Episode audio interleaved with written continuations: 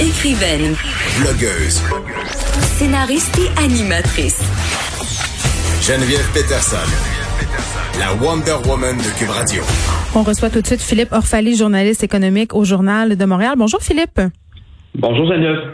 J'en parlais un peu plus tôt avec Vincent euh, euh, suite au point de presse. Les étudiants qui peuvent, euh, à partir d'aujourd'hui, demander la PCU pour cet été, ils peuvent aussi chercher une job d'été. Hein?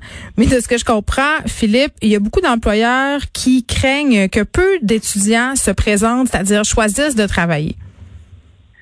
C'est ça. Donc, en ce moment, il y a quand même beaucoup d'inquiétudes de la part des employeurs, euh, notamment lorsqu'on pense euh, aux emplois qui sont peut-être un peu moins rémunérés. Hmm. Euh, bon, il faut savoir que si un étudiant travaille jusqu'à 19 heures par semaine au salaire minimum du Québec, donc de 13,10 là, euh, ben, il va toucher à peu près la même chose euh, que ce qui euh, que ce qui toucherait avec la PCU. Puis ils restent chez Donc, eux. euh, Au-delà de 19 heures, ça veut dire que l'employé est peut-être mieux, la personne est peut-être mieux de, tra- de pas travailler puis de conserver la PCU. Bon, euh, il y a plusieurs experts, euh, puis d'ailleurs des entrepreneurs aussi euh, en ont parlé allègrement, qui parlent d'une possible crise de main d'œuvre. Est-ce que c'est exagéré selon toi? Ben, c'est une bonne question. Je pense qu'en ce moment, on est, on est un peu dans l'attente. Donc, on ne sait pas encore quel va être l'engouement pour la prestation. On ne sait pas, on sait pas non plus à quoi vont ressembler les salaires. Donc, est-ce que les employeurs vont ajuster les salaires qui sont offerts justement parce qu'il y a la PCUE?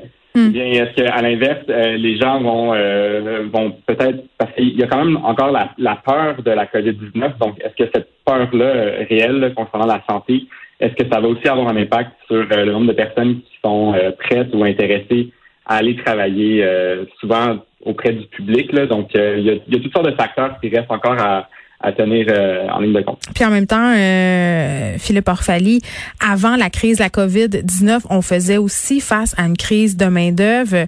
Il y avait euh, différents secteurs d'emploi où justement les employeurs devaient t'offrir de fortes primes là, pour attirer la main-d'œuvre. Donc on serait quand même euh, tenté de penser que ce sera le même scénario. En plus, euh, tu le soulignes bien là, avec la peur de la COVID-19, c'est certain que pour attirer, pour attirer pardon des étudiants dans un emploi, je pense que l'argument financier va être vraiment, vraiment, vraiment incitatif. Là.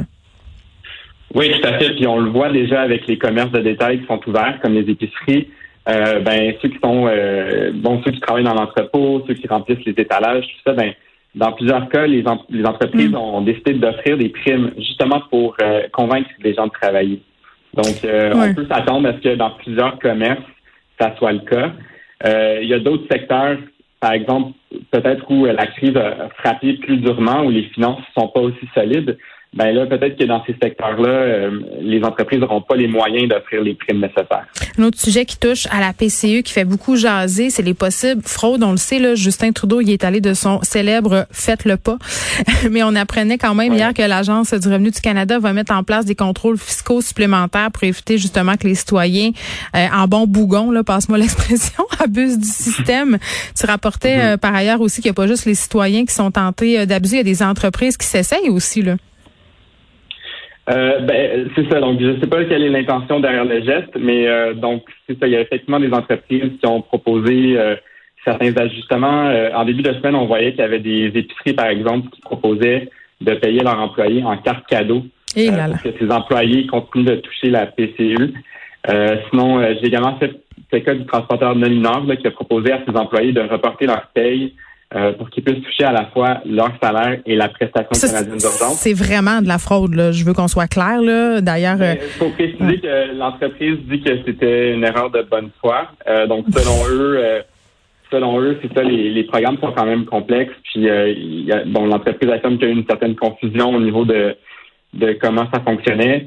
Euh, évidemment, c'est aussi l'industrie aérienne. là. donc, dans certains, dans certains cas, il y a effectivement une, euh, c'est parfois possible de mettre en banque quelques heures.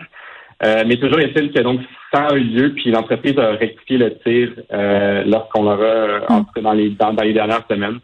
Donc euh, c'est des cas comme ça qui, qui semblent indiquer justement qu'il y a des entreprises qui soit soit parce qu'elles souhaitent contourner les règles, soit soit parce qu'elles font par qu'elles font volontairement ou involontairement, il y a quand même des cas comme ça qui surviennent.